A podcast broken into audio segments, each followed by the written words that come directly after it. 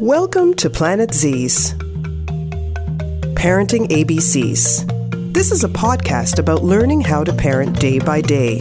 It is a window into part of my journey with my children through parenting, with a social justice twist.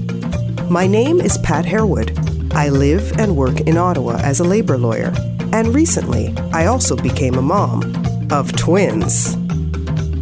This is Planet Z's Parenting ABCs, a CHUO Snapcast.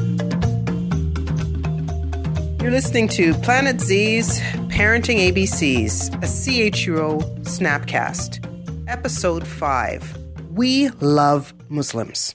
I stood in front of the U.S. Embassy in Ottawa the other day with an I Love Muslims sign on.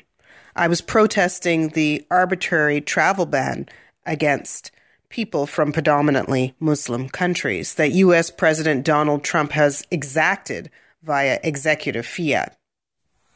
It was cold outside, frigid actually. My fingers were literally freezing.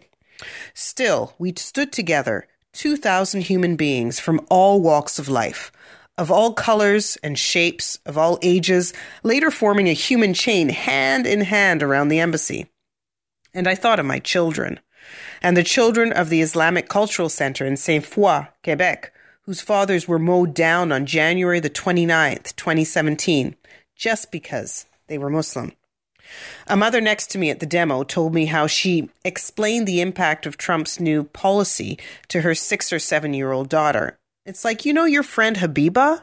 Not her real name, whose parents are from Somalia, it's like her family may no longer be allowed into the US because they are from Somalia. My daughter was like, What? I don't understand. Why would someone do that? The mother's daughter was on point. Why would someone do that? For children, you have to keep it real, the mother said to me. Bring it to their reality. Another mother on public radio spoke about how she would only mention the Quebec mosque incident to her 12 and 15 year old children if they asked about it. I don't need to put things into their head that they don't need to know. I don't want to scare them, she said. But how do you speak to children about incidents like the Quebec mosque massacre or Trump's racist travel ban? I'm preparing myself for those kinds of conversations, but how do you prepare yourself? And how do you communicate messages of peace, love, acceptance, resistance to children without getting them all riled up and angry at the world. There were mamas in strollers that I saw at the demo. Their babies couldn't have been more than six months. They stood with their babies, rocking them back and forth in the stroller, sometimes picking them up. I saw one mama cuckoo in her little baby's ears. One of the speakers at the demo was Baraa, the daughter of a prominent human rights activist and writer, Monia Mazigh, and Maher Arar, this Assyrian Canadian who was tortured in Syria following the actions of US and Canadian authorities. The case ended up, as many of you know, in a multi million dollar settlement, but the family suffered tremendously. Baraa spoke passionately against Trump's Islamophobic travel ban and she mentioned how the example of her parents' struggles had inspired her to speak out against injustice.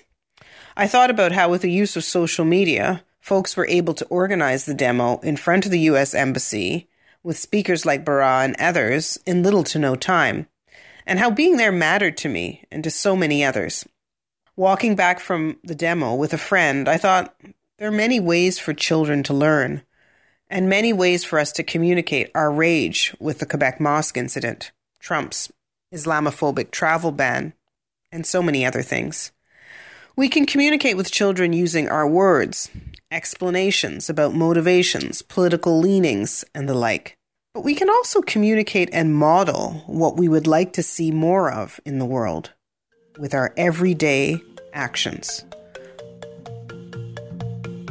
You've been listening to Planet Z's Parenting ABCs, a CHUO Snapcast.